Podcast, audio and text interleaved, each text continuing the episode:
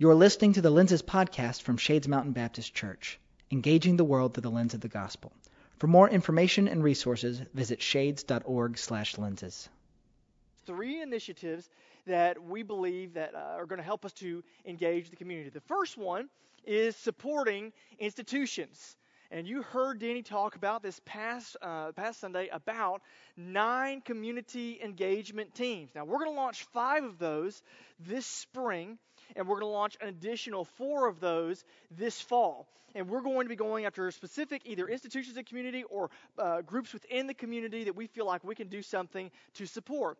The first one is that first responders group right there. Um, we've got a great team already working that way and are looking to add to that team. And this is a group of individuals that are seeking to work with our Vestavia Hills Police and Fire Department and also with uh, some of our public service workers as well. Burke Swearingen is heading up that team. And so far, it's been amazing to see, and I'll tell you about just a little bit about what he's been able to do with the Vestavia Hills Police Department. Then also we got our healthcare advocates. And again, we're not opening a clinic, but what we are looking to do is to walk with individuals that are in health crisis that have no support system. How many of you in your families have had somebody that's walked through a health crisis before. Anybody anybody here in your family, okay? All right? And you know how difficult that can be on that individual and the logistics that goes with that and trying to get to the benefits that they need and trying to interpret what the doctor is saying to them and trying to get everything on the same page. It's a stressful environment. Now imagine being in that battle alone and not having somebody there with you. And so we're going to be uh, launching a healthcare advocates team to reach out to people in the community to help them walk through that, not just emotionally and physically, but also spiritually as well. Our neighborhood team, this is going to be led by Sean and Sarah Huffnagel. And this is where we're going to train people to get into their community, into their neighborhood, and to do neighborhood ministry. And so if you want to do a neighborhood gathering or a block party, we'll train you up on how that works. And we'll have resources available that you can get, uh, get some resources here from the church to put that together. And then then we'll help you identify other Shades members that live close by you to help you in this effort. And then you'll have the opportunity to have this gathering maybe a couple times a year or a few times a year. And then hopefully off that build relationships with your neighbors, ultimately leading to spiritual conversations. Shades hosts, we have thousands of people that come on our campus each and every year for choir uh, for choir uh, programs or for um, orchestra things or Christmas events or pinning ceremonies. And so these pe- folks are coming on our campus. They're in our facility. They're right there. And so what we're going to do is have a team of about 20 to 25 people to welcome those folks as they come on our campus, to greet them, to give them information about our church if they are interested, and also to provide them with a small gift, especially for like middle school students, to give them a small gift to say we're glad that you're here um, tonight. So that'll be our Shades host, and then prayer walking. Okay. Now, you remember, uh, if you were here on Sunday, you saw that box from Homewood to Ross Bridge, Liberty Park, and North Shelby. That's where the vast majority of our church membership is. And our hope is that this team will be able to walk every walkable street in that box and pray over it and ask for God's anointing and God's blessing and His awakening in our community. And now I say every walkable street. We're not putting anybody out there on 459 and be like dodging cars, that kind of thing, or we're going to be out there and trying to pray and ask God to move in our community. And then in the fall, we'll be launching some more. We're really excited. Um, you heard Danny say this um, that we are going to be adopting uh, Vestavia Hills Ele- East Elementary School. And we are, as of this morning, uh, kind of narrowed it down to a handful of Hoover schools that we're looking to adopt uh, as well uh, this coming fall. And so we'll have some school teams that will launch this fall and a few other teams as well. Then I also want to tell you a little bit about where we're already at with our Vestavia Hills uh, Police Department. Uh, Burke's leading this team, and it's been amazing how receptive they've been. And sometimes we wonder in a well funded part of the community where the needs really at, right? Well, you may or may not know, but the Vestavia Hills Police Department didn't have a police foundation. We were shocked to find out about this. Well, Police Foundation is what happens is people can donate into a fund where if an officer is injured in the line of duty, or if there's a financial crisis, or if there's an issue like you know right now there's a uh, an officer that has a, a, a spouse that is uh, ill and struggling through some things, and you can't give taxpayer money to any of those issues because of all the red tape tied up into it. So that's why police foundations exist, and a lot of the major police departments have them in this area. But Vestavia Hills doesn't. And so Burke has been able to work with some different folks, and we're getting a police foundation up off the ground to help out our VHPD. And also, uh, we're having some of their um, some of our finest into our members' homes to greet them and to get to know them, for their neighbors to get to know them as well. We're bringing meals and doing lots of different things there. So God's already opening up, but I'm really excited that this week we'll have four of our own members that are going to apply to be police chaplains uh, with the VHPD, and we'll have some other um, members that'll be available to do that in the coming days. So God's opening up doors all around us to get into the community and to do this whole idea of supporting institutions through these nine community engagement teams. Now, not only that, but we also, you heard Danny talk about replanting or planting churches, starting new works. We're looking to start new works as part of this community engagement thing. And that really means launching leaders and teams to locations in need of gospel proclaiming, Bible teaching church that will impact that corner of the community. Now, I know what you're thinking. Birmingham has more churches per capita than any other city in the southeastern United States. So, why do we need one more church or do we need to go and help out one more church in this whole idea of starting new work? So, I'm going to show you a map here, real quick. This comes to us from the Intercultural Institute of Contextual Ministry. This is a group that does um, survey work for the North American Mission Board, that does work for us um, uh, for the Alabama Baptist uh, Convention as well. And they have supplied this map that you can go online to Impact Alabama and find this. But I want you to look wherever there is a red dot, not immediately underneath it, but in the area directly surrounding it, it means in those neighborhoods there is 66 to 70% unchurched. Or if you look where there's a purple dot, kind of looks a little bluish on the screen there, it's 71 to 75% unchurched.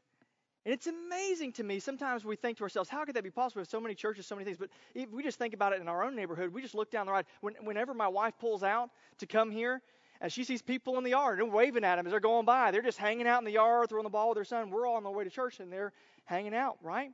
We know this. If you ever take a Sunday off and uh, do the online thing, okay, then you know there's a lot of folks that they don't go to church anywhere. They don't have that support. They don't have that opportunity to connect with other believers every single week for whatever the reason may be. So let's make this personal here. How many of y'all live in the 35242 zip code? Anybody live here? Okay, 35242. That's where I live. And if you uh, if you live in there, then 72% of our neighbors are unchurched in 35242. Anybody live in Pelham? Anybody live in Pelham here? Okay. Okay. All right. Couple folks. Okay. If you live in Pelham, 68% in this city are unchurched. And that means is again, it's not necessarily saying that they're not believers there, that 68% are not saved, but it means there's 68% of people that are not in church regularly. And so we have a great opportunity to do that. Now, there's two different ways that we're looking at doing this. And the first and the one that we hope to do um, with the heart of our pastor to do this is the idea of replanting. I'm going to show you a picture here. This is McGehee Baptist Church. It's in Montgomery, Alabama. Now, there's a lot of churches in Montgomery as well. And this is a church that, look at that facility. Um, the, the picture is kind of odd, but the facility is in good shape. Um, it, has got uh, maybe some work that needs to be done inside, maybe some landscaping stuff, but it's a usable facility. And yet, the church that was inside of it was really struggling along, really walking through hardship, was not able to be really impactful to the community. So, what they have done is they said, We need new leadership and an infusion of new people to come in and to help us replant and restart this church at the beginning of this year first Sunday of this year, or I think it was January 8th actually, they relaunched this church, new name, new leadership to reach and impact that community to breathe new life into it. This is the kind of idea of what we're talking about when we're saying replanting a church is looking for a church that's struggling and getting there before it shuts its doors forever. Uh, I drive my son to Oak Mountain Elementary School every single day, uh, Monday to Friday. And as I drive along there in that 35242 area where there's so many people that need to know Jesus and need a local church, I drive past a church that the windows are falling in, the doors have fallen in, the building is dilapidated, and I think to myself, that place has been yielded to history and dust and time. And one time there was a vibrant church there. And what if, before it got to that place, what if someone else were to come along and say, you know what? We can help this church to be effective once more for this community. Um, there are a lot of churches closing their doors. In fact, since Sunday, when Danny mentioned that, um, our members have brought to uh, to our attention at least three churches that are kind of right there. in that, that process of shutting doors. And uh, without getting a lot of logistics there, there's reasons sometimes why you can intervene and sometimes why you can't intervene. But we're looking and praying that God would give us an opportunity to help churches become vibrant again that are struggling in our area. The other opportunity is to plant churches. Now, you may not know this church, but you may know some of their leadership. This is Essential Church. Um, it's up in Huntsville. There's some of our GIC folks. In fact, you'll be able to meet um, some of their um, folks that'll be down here for GIC. But they're in Huntsville, and there's a lot of churches in Huntsville, but they discovered that there was a pocket of people that were being underserviced and needing to be reached in the Huntsville area. And so they have just been able to get this facility to do some renovations inside, and they've been able to launch and have their meetings there now. That's, again, what we're looking at doing. Perhaps there is an area where we can start a brand new group and to be able to jump in and to plant something. And truly, this is not something that is completely new to Shades Mountain. I want to show you, a church. This may maybe be familiar to you. Anybody driven past that church on 459 before? Anybody know about that church, Lakeside Baptist Church that's over there? What you may not know is the backstory of that church is back in the 1950s, a group of people at Shades Mountain Baptist Church said, you know what? We think not that far away from us, there is a group of people that need to be reached for the gospel, and so we're going to start a new work. And they started Lakeside Baptist Church out of Shades Mountain Baptist Church. Now, this wasn't a church split. It wasn't like a bunch of people got angry. In fact, to my knowledge, and uh, Pastor Danny can correct me afterwards if I'm wrong, I don't think Shades Mountain's ever had a church split. This was a group that they said, hey, what we're going to do is we want to start something new because we believe that if we start something now, it can impact this area for generations. And now, for 60 years, you have a church that's been able to disciple people, to see people baptized, to see families changed, to see people saved, and to have a significant influence in that corner of our community because a handful of people at Shades Mountain Baptist Church said, Yeah, we want to do this.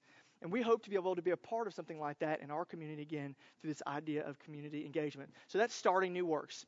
But let me just tell you, that the whole idea and the real reason why I'm bringing all this is to bring it to a head. The whole point of us doing these efforts is so that we will have greater opportunity to share with individuals. And by that I mean share the gospel with individuals, to share our faith so that people can cross the line of faith and meet Jesus as Lord and Savior so we can make more disciples in our area. Because again, there are a lot of people in our area that need to know Jesus as Lord and Savior. So, what I want to talk to you about briefly tonight is engaging evangelism. Engaging evangelism. And so, if you have your Bibles, I want you to turn to that passage of Scripture that we just read up here on the screens. It's Romans chapter 10. Romans chapter 10, and we're going to start off in verse 9. And hey, by the way, as we're as you're turning there, if you have a question specific to evangelism, specific to somebody maybe you're trying to reach, or maybe about um, you know is this even a viable thing? Why do we do evangelism? Maybe I'm not even cut out for this. If you have any questions as we go along or any questions right from the get-go, jot those down and we will have a few minutes at the end for Q&A and I'd love to answer your questions. But let me just show you from scripture uh, this passage of scripture that's familiar to many of us, and let's walk through this and put on kind of the lenses the idea of engaging evangelism. Let's see what it says here. Romans chapter 10, verse 9 says, Because if you confess with your mouth that Jesus is Lord and believe in your heart that God raised him from the dead, you will be saved. For with the heart one believes and is justified, and with the mouth one confesses and is saved. Now that's a familiar passage of scripture to us, right? We understand that at some point, if you want to embrace Jesus as Lord and Savior, that it is a decision, that you do have to choose it, and that Paul says here, if you believe in your heart, confess with your mouth that Jesus is Lord, you will be saved, right? So it's not something that the Lord just blesses you with salvation. You have a part in it that you have to actually receive that free gift of salvation, right? Then let's keep on going. Verse 11 says this For the scripture says, Everyone who believes in him will not be put to shame. And there's no distinction between Jew and Greek. The same Lord is Lord of all, bestowing his riches on all who call on him. For everyone who calls on the name of the Lord will be saved. Anybody like that verse? I like that verse right there. Everyone who will call upon the name of the Lord will be saved. You know why I like that verse? Because I'm one of those people that has called upon the Lord. And he says, I will not be put to shame. He says that I will be saved. That I have the assurance as one person who has put their faith in Jesus that I will be saved because I've called upon the name of the Lord. I've called upon the name of Jesus. And hopefully, for all of us in this room, you've done that as well. But that verse also reveals to us a reality that Paul also understood as he was writing it that if everyone who calls upon the name of the Lord will be saved, that there are also people that don't call upon the name of the Lord. They don't know the name of the Lord. And according to this, if everyone who calls upon the name of the Lord will be saved, well, then the opposite must also be true, right? Everyone who does not call upon the name of the Lord cannot be saved. So, how does Paul respond to this? Well, he responds in verse 14 by saying this But how are they to call on him in whom they have not believed? And how are they to believe in him who they've never heard? And how are they to hear without someone preaching? And how are they to preach unless they are sent? As it is written, How beautiful are the feet of those who preach the good news. The idea here of being this that, hey, if those who don't know Jesus, who don't know the name of the Lord, they can't call upon the name of the Lord unless they have heard, then we need to be speaking to them, preaching to them. By the way, when he's talking about preaching here, he's not talking about preaching, you know what I mean? He's talking about proclaiming the gospel. And how are they to go unless they are sent? I, I don't know uh, if you kind of caught on to a theme here recently at Shades Mountain, but we are all about living sent, right? Right? That's why we all have our cool blue bands right now, right? We're all about living sent. You can't use the excuse anymore. That I don't know whether my church wants to send me anymore. Yeah, we do. We're all about that. And how are they to uh, go unless they are sent? So you have been sent, and our choice is to go. Now, you are God's plan A for saving this community. Not that you save them in and of yourself, but for being the witness to tell people how they can be saved by calling upon the name of the Lord. And according to Scripture, there is no plan B. We are the witnesses that carry the gospel to people, to others. And there is no plan B to this whole thing. It's not like, well, if you guys choose not to do it, then I'm going to send the angels and they'll go down there and they'll split the sky open and they'll just start going around door to door witnessing. That's not the way that it works. God chooses in his divine wisdom to work through human beings to carry the gospel to the world. And we have responsibility in this. Now, there's a guy named Dr. Bruce Ashford brilliant guy. He's a professor at Southeastern. And he says that there's really three responses to this whole reality check that we are God's plan A and there is no plan B. Three responses to this. Either A, you'll choose not to like that idea, and so you'll just change your beliefs. And you'll just say, well, I don't know, maybe there's other ways to God besides just Jesus, right? Or, well, maybe maybe there's another way besides us sharing our faith in the gospel that people can embrace faith somehow out there. But to believe those things is to step out of the clear teachings of Scripture. So you can change your beliefs and you can step outside the realm of what the Bible lays out for us in black and white, but you are stepping outside of what God has explicitly stated in that point. So you can change your beliefs. The second option, he says, you can have is you can let your heart grow cold and callous to lostness all around you. And you can just choose to say, you know what, I just choose not to think about it. I choose not to think about where my neighbor is going. I choose not to think about where my coworker is going. I choose not to think about where the other kids on my son's ball team are going. I choose not to think about everyone's eternal destiny, and you just kind of let it go by. I've been reading a fascinating book called Amazing Grace. It's about William Wilberforce, and it's about him abolishing the slave trade in England and really single handedly bringing the whole idea of slavery and churning it away from England's history. But you know, it took him decades and decades to do it. And you know why? It's not because people were like, just A OK, we love slavery. Just because they were indifferent to it. They just didn't care that there were human beings being trafficked around the world and forced into labor and dying in mass because they couldn't see it and didn't want to think about it all the time. I just would submit to you humbly that sometimes I am like that. I don't think about the fact there are people around me that have an eternal destiny. And maybe you're like me. But I don't think Scripture allows us to just let our hearts grow cold to this reality. So, A, we can choose to change what we believe and what the Bible clearly teaches, or B, we could just grow cold and callous to it, or C, he says you can choose to engage in God's mission and choose to be one of those people that shares the gospel with other people. And that's exactly what Paul was trying to point out here. He said, hey, if it makes you a little uncomfortable that those who don't call upon the name of the Lord will not be saved, well, then we've got to go. we've got to be sent. We've got to open our mouth and speak and proclaim and preach the gospel to others. So, tonight, with the remainder of my time, I just want to really practically lay out for you some tips about how you can do this, about how you can engage evangelism and how you can have these conversations and some ways to go about it. Very practical stuff, easily accessible for all of us. And I want you to remember in the context of this conversation that this isn't just a one time thing. If you remember, we've been talking about measures around here uh, quite a bit. You remember, Did anybody know what some of those measures are? Anybody off the top of your head? Can anybody remember one? Do you have a 2A friend? That's a good one. What was one over here? Have you met with God today? That's a good one. What's another one? Anybody? Is my passport current? Yeah, that's a good one. There was one, are you near to someone far from God? You know, for all of us, that's a question we got to keep in front of us. It's part of the journey for us. This isn't one thing that we're going to do now and then when this, you know, next chapter is over, then we'll kind of leave this in the dust. No, this is something that as a church we're rallying around. This idea of getting near to people far from God and introducing them to who Jesus is. All right, here's the first practical tip for you, okay? First of all, spiritual conversation should flow naturally out of who you are.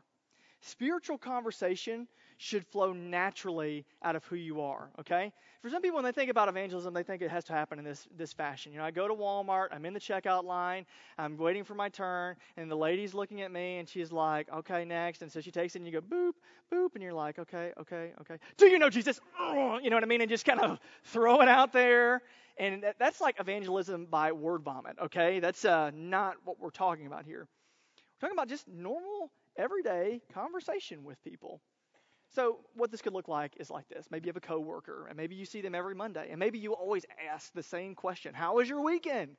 Oh, it was good. Well, what did you do? And they'll tell you, oh, you know, I went down to the game, and then we got back late, and, you know, on Sunday just did a little yard work, whatever. What'd you do this weekend? Because they always ask that question back. It's not polite if you don't, right? Just in case you didn't know, you always got to ask it back. Well, you say, yeah, you know, we had this ball game. My son had this ball game that we went to, and it was good. And then we did some same kind of thing, yard work. And then, you know, we were at church on Sunday morning. Our pastor's in this great series. He's talking about eternity, which really made me think about, you know, kind of where do we go after all this thing ends? You see how natural that was? You see how it's just me talking about my weekend? And I didn't have to like throw it up on somebody. I just put it in my normal conversation. I didn't have to press them for a decision about what they believe about eternity. I just introduced something spiritual in the conversation. And maybe you've got kids, right? Oh, yeah, the same conversation you always have when you go and you're hanging out at a park or a playground. And hey, what are your kids into right now? Oh, yeah, you know, my kids, they're into baseball, basketball, football, and the whole deal. What are your kids into right now? Oh, you know, my kids, yeah, they're same kind of thing. They do baseball, they do uh, basketball, whole deal. And my kids are also they're at this really cool music program at our church on Wednesday nights. It's just a it's a really neat thing. Kind of teaches them a little bit about the Bible and that kind of thing. So it's cool. That's what they're into right now. See how easy it is? I just told them something about us. I didn't press them on anything. I just introduced something spiritual in conversation about my church or about my beliefs. And you just kind of flow through it. And if you don't make it awkward, it's probably not going to be awkward. Most people are not waiting for you to bring up something spiritual so they can just strike you down, right? Most people are more polite than that, and also people are like more refined than that, right? So when you say, "Yeah, we were at church this weekend," oh, oh, we cannot be friends anymore. You know, like I got to move to the next cubicle over and start packing. I got to quit this business. You know, that's probably not going to happen to you because it's kind of normal that people go to church, right? At least around here in Birmingham, Alabama. So it's easy for you to in- infer spiritual things to the conversation. So let spiritual conversation flow naturally from who you are. Now, as part of this, just some subpoints. Um, when you're talking with somebody, and, and this just goes to be normal conversation suggestions, ask questions of the other person. You know what people's favorite subject is? Themselves, right? If you just want to start a conversation, you ask them about themselves. And then naturally, they're going to ask you questions as well. But while they're talking, like, listen to them. And you know what? Have genuine interest in them as a human being, okay? People are not a project, they're people. And you want to build relationships with people, whether you're meeting them for the first time or whether you've been neighbors with them for 20 years. Show a genuine interest in where they're at. And then when it's appropriate and, and the opportunity presents itself, introduce something spiritual to the conversation. If nothing else, at least they'll know where you're at in things. Now, here's the second thing tell your story when the opportunity arises. Tell your story when the opportunity arises. What I mean by that is tell them what's happened in your life, what God has done for you. And here's the reality for many of you, you're going to get close enough with somebody that you're going to be able to have this conversation naturally. And You'll be able to talk about, oh my goodness, your mom is walking through um, a, a, an illness, and that's really it's hard. I remember when my own mother walked through that as well. Uh, if I didn't have my faith in Christ, I don't know what I would have done. And then you get a chance to talk about what God did for you in that situation, or whatever other situations you have. But tell your story. Talk about what God's done for you. In fact, all of us need to be on the ready to actually talk about how God has saved us, how He has changed our lives you know, the Bible tells us we need to be ready in season and out of season with that response, right? And so I'm just going to give you a very simple, and this is, again, none of this is revolutionary, but a very simple kind of uh, strategy for your testimony. Here's the first part talk about what it was like BC, before Jesus, all right? Before Christ entered in your life. Then talk about how Jesus changed your life. And then talk about how your life has been since you met Jesus. Now, I hope you took good notes because you're about to do this at your tables. And if you're not at tables, you're going to just kind of loop around to the person behind you there. This is going to be a real life, practical drill. I hope everybody in the mood has a testimony. If not, glad you're here tonight, right? Because we're going to share this with each other for just the next few minutes, the next five minutes. I want a couple of folks to circle up with everyone else around here, and I want at least one or two of you to take this opportunity to talk about how Jesus changed your life, what your life was like before Jesus, how you met Jesus, and what your life has been like since. Five minutes, three, two, one, go, and I'll call us back together when we're done. All right? Go ahead and group up. All right, I want to pull us back together here. Hey, sometimes it's just good for even us as believers to know where each other are at. You may have known another believer for 20 years and never actually known uh, how they met Jesus, how they actually began this relationship with Him in the first place. Hey, one just tip on your testimony, and there's a lot of things we could talk about here, but just one tip. Don't make the mistake in your testimony of after you accept Jesus to talk about, you know, it's all been sunshines and rainbows and unicorns since I met Jesus, right? Here's the reality Christians still get cancer, Christians still walk through hard times and deep waters.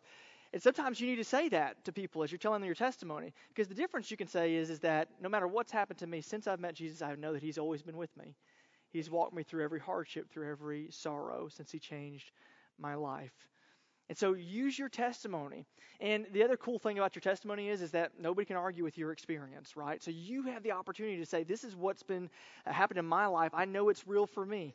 And people are generally pretty open to you telling a story about yourself and perhaps one of the most important things that's ever happened to you in your life. And then not only do you need to be ready to tell your story, but you need to be ready to tell God's story. This is the third uh, thing here is you need to be ready to explain the gospel to somebody. Be ready to explain the gospel to somebody. Now, sometimes I think we make this about as hard as rocket science, and it's really not that difficult to explain the gospel. I'm going to give you a tool tonight, and for many of you in the room, you've seen this tool before, but it bears repeating, and hopefully uh, you'll be able to utilize this. You can do this on a napkin, you can do it on a sheet of paper. Um, there's even an app for that, all right? This is called Three Circles, and here's how it starts. It starts with God's design. God's design. You know, there's a lot of other methods out there, and a lot of them start with sin. I like that this one starts with God's design. So you're not start by saying you're just a sinner and you're going straight to hell. You know what I mean? Like you're starting with God's design that He made each and every one of us for a beautiful relationship with Him. He made each and every one of us in His own image. He made each and every one of us infused with a sense of purpose and gifting for Him and for His glory. That was his design. But what happened is is that sin has entered into the world.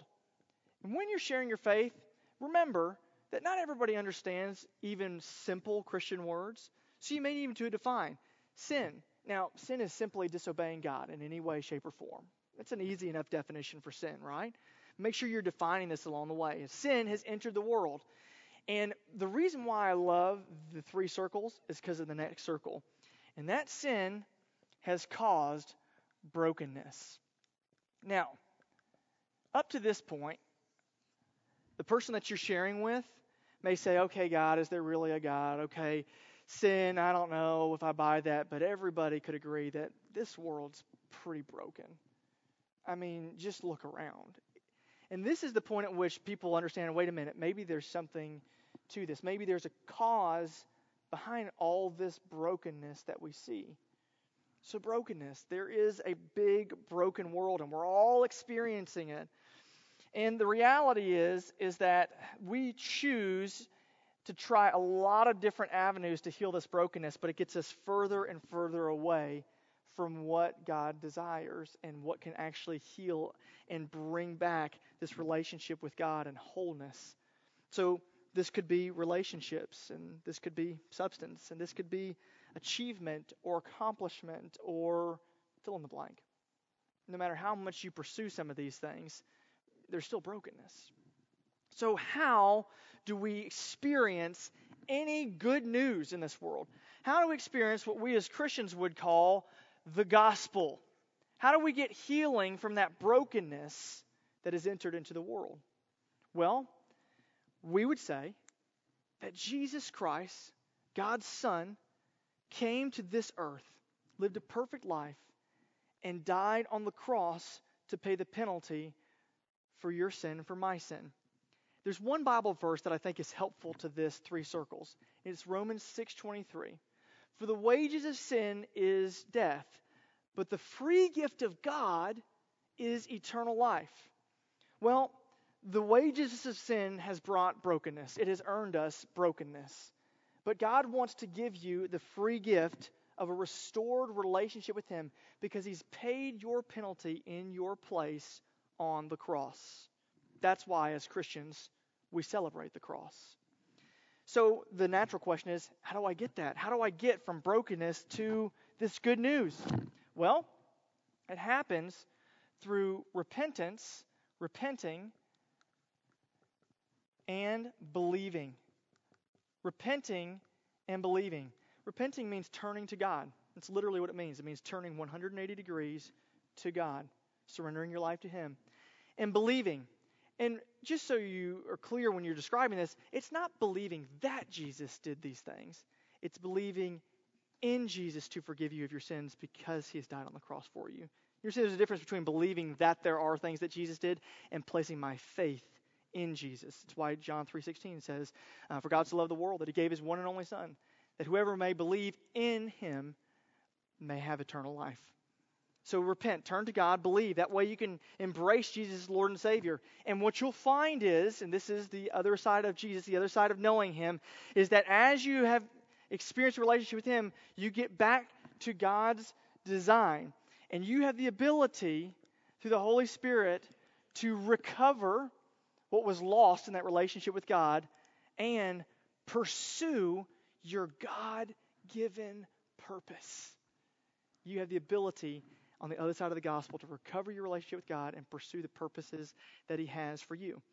Again, this is a really simple and easy way for you to share your faith with somebody else. It took me all of what, three and a half minutes to do that? Same thing for you, whether you've got a moment at the lunch room, or the lunch, or the break room, or whether you've got a moment if you are uh, on a plane somewhere or you know wherever you happen to be this is just an easy way to describe what the christian gospel is and how someone might embrace it for themselves. Um, we did this on a wednesday night when i was student minister um, about five months ago and there were several students in the room that never understood the gospel before. And that night three students gave their life to jesus christ as lord and savior. You know why? Because they didn't know how they could know jesus. But a simple diagram like this made it simple to understand for them to know if it's good enough for a seventh grader, it can work for you too. All right? And then, once you've explained the gospel, don't just leave the facts on the table. Encourage them to actually embrace it with their life. Encourage them to pray and to receive Jesus as their Lord and Savior, to put their faith in them right there. Now, I'm not saying you have to hard sell people, okay? If the door is shutting, don't put your foot in there, okay? And I'm not saying that. What I am saying is this, is that after you share this, say, you know what? This is available to you right now, this minute.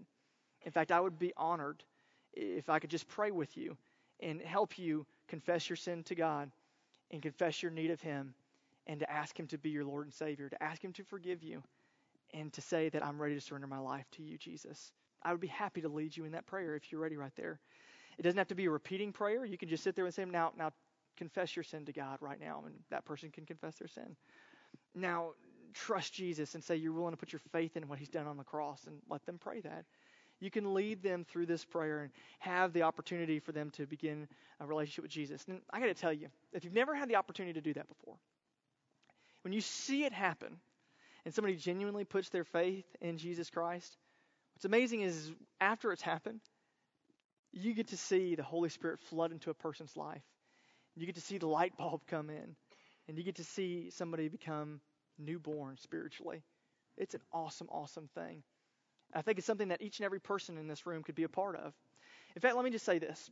I think sometimes we think evangelism is only for the people that are gifted in evangelism, but that's just not true. Evangelism is for all of us. It's on all of us to engage in the people that God has put in our sphere of influence. For all of us to talk with them.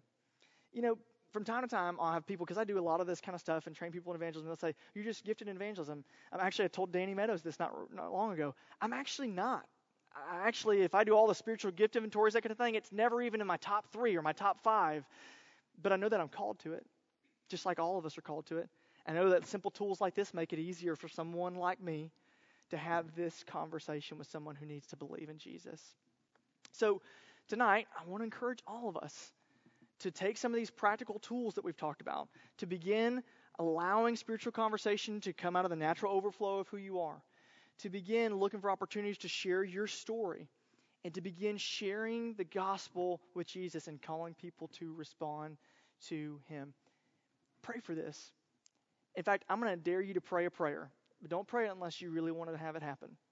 Starting tomorrow morning, get on your knees before the Lord and say, God, today, would you open up an opportunity for me to share my faith? Now, watch out, because God wants to answer that prayer for you, and He wants to make you bold to be able to do this right here. So let's begin praying that way, Shades, and let's see what God can do with that. All right? Hey, um, Bradley, how much time have we got for questions, buddy? Do we have any, or have I run way over here? Okay, cool. Cool, cool. Anybody have any questions about? Yeah, any questions about what you talked about first or evangelism, any of that? Okay, we got one down here. Hey, Hey, I'm Linda. hey, Linda. Um, one thing I run into is is that it sort of needs another little circle Yeah. after you've talked with them to give them ideas of how to pursue, as Yeah. you said, the um, in other words, would you like to come to my church or Mhm. would you like to learn more about this uh, other than just you know the decision part Yeah. of it because i find sometimes i think dr carter was uh, very good in saying stuff about um, when people say well i don't need to go to church he'd say well are you like the log that's rolled out of the fire you're going to burn a little bit but you're eventually going to go out so you really need to find a church home where you can be the log with the fire That's right. so f- sometimes I find it really hard to get to that phase Mhm. of, oh yeah, sure, I'm going to do that. Well, okay, well, let me tell you about a church, or here's Yeah. some literature you can read, and, and go on to that kind of an area. So, have you got any suggestions about Absolutely. that coworker? You know, you want to meet them for lunch and talk about this again later, or Absolutely. That's a great, great point. I hope you all kind of heard what you said there. So the question is, like, how do you begin following up with them? And by the way, you're not just calling people then, Amen. Well, God bless you, brother. Good luck in your new life in Jesus. And you're walking off, and you know you're you're never following up with them. Um, part of our whole, uh, part of what Jesus has called us to is to make disciples, which just means more than just sharing just this and walking them across the, face, uh, the line of faith, but helping them actually become a mature follower in Jesus. So some things that I would just suggest that that are really helpful. One, um, they do need to be a part of a body of believers, whether that's here or elsewhere. Um, we got a pretty good one here, though. Um, I would encourage you, if you're having this conversation, to say, "All right, I would really love to bring you to my church. I'll, I'll I'll meet you out front. I'll take you to lunch afterwards, and I want to be your personal guest and personal invitation to come to my church to experience what God has had has for you there in a body of believers. The reason why I say that, if you just say you should come by my church sometimes, it's just real easy to to to not do that. It's kind of like you ever had that conversation in the hallways at church. You know what I'm saying? Hey, we should get together sometime. Yeah, we should get together sometime, and then it never happens, right? You know the reason why is you never put a date on the calendar. So maybe you say to that person, Hey, tell you what, why don't this Sunday, or you're out of town, maybe in two weeks, let's just plan on it. Let's make a day of it. Y'all come. We'll go to the 9:30 service. We'll grab lunch afterwards, and then you can have the rest of your day on Sunday. But I'd love for you to come. The other thing that I would encourage you to do is because you're responsible for that person, kind of because you've led them to Christ, is to place some things in their hand that they may not already have. If they don't have God's Word, make sure that they have God's Word. Make sure they get a copy of it. If they do have God's Word, then encourage them to begin reading. And I always encourage new believers to read the Gospels because they're relatively easy to understand, they're narratives, and they talk a lot about Jesus, this person they'd be in a relationship with. So you want to encourage them to do that. And don't just encourage them towards that, is follow up with them in a couple weeks. Hey, you know, I don't know if you've had a chance to read some of the Gospels there, but um, but I'd love to encourage you that. There was this guy um, that came to Discover Shades uh, a few weeks back or a few months ago and accepted the Lord as, as Savior, and I encouraged him to read the Gospels. Uh, I followed up with the next day. He's like, you know, I've been doing that Gospels thing too. I've read Matthew and Mark so far. I was like, wow, you really took that seriously. Okay, good. Keep going. Um, so encourage them to get into God's Word and then pray not only for them, pray with them. But say, hey, I want to encourage you to begin praying. And I would love to actually pray with you some. And that could be as easy as, hey, I'll, I'll tell you what, I'll call you tomorrow. We'll talk just for five minutes and then we'll kind of prayer over the phone and then you can go on. But that way you kind of get them in the habit of prayer. Just some practical ways. Think about it this way when a baby is born, what do you do with it? You don't just sit it at the table and say, all right, eat. You got to cradle it you got to put the food right there next to their mouth, and you got to be able to feed them. Same thing is true with the new believer. We've got to come alongside them and really spoon feed them and how to get into these Christian disciplines, how to get into community, and how to become part of the family. Okay? Is that helpful at all to you? Okay, great. Yes, sir. Oh, yeah.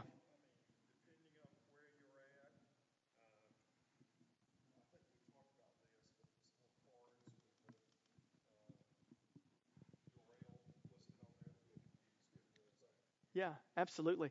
He was just talking about live streaming. You have a great opportunity to get people to live stream and to watch our church services online. In fact, one of the things that we're about to do, we're about to uh, make available some new neighbor kits. If you have a new neighbor moves, moves into your neighborhood, you contact the church. We'll have these beautiful um, new neighbor baskets uh, that you can bring to them.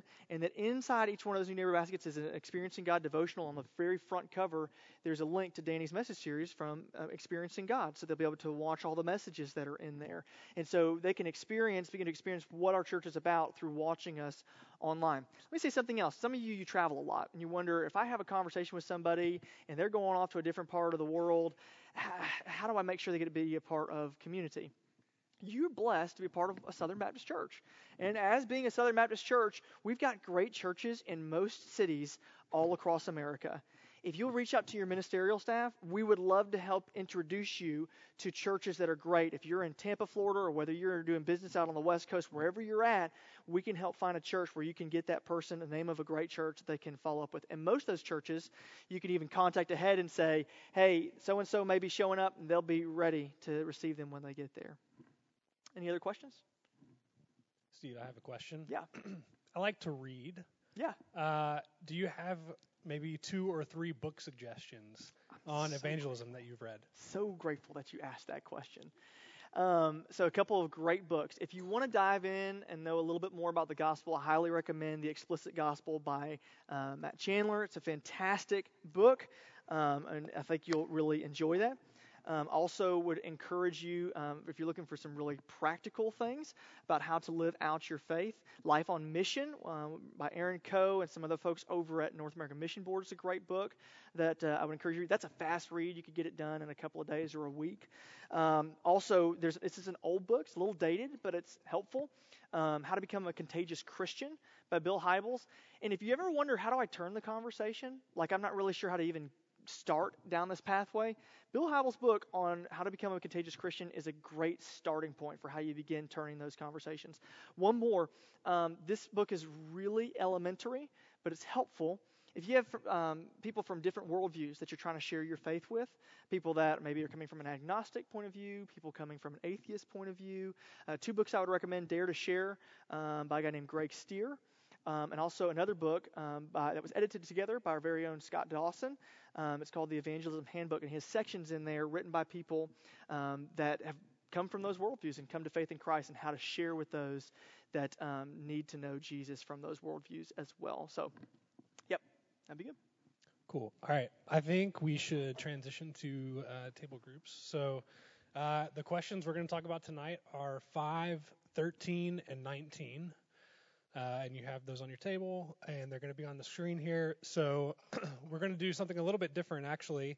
So instead of uh, closing in a communal prayer, uh, what we're going to ask you guys to do in your groups at the end. So once you walk through the questions, uh, if if you guys will uh, mention one person that you would that you know that doesn't know Jesus or that you would like the opportunity to share the gospel with, uh, if you can think of one person, share that person, uh, whether that's just initials or first name or whatever, and then uh, pray around around the table for those for those people.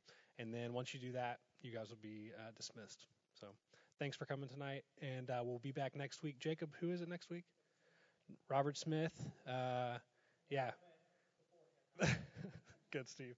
yeah, so be back next week. have a, a really great conversation with Dr. Smith. So thanks, guys.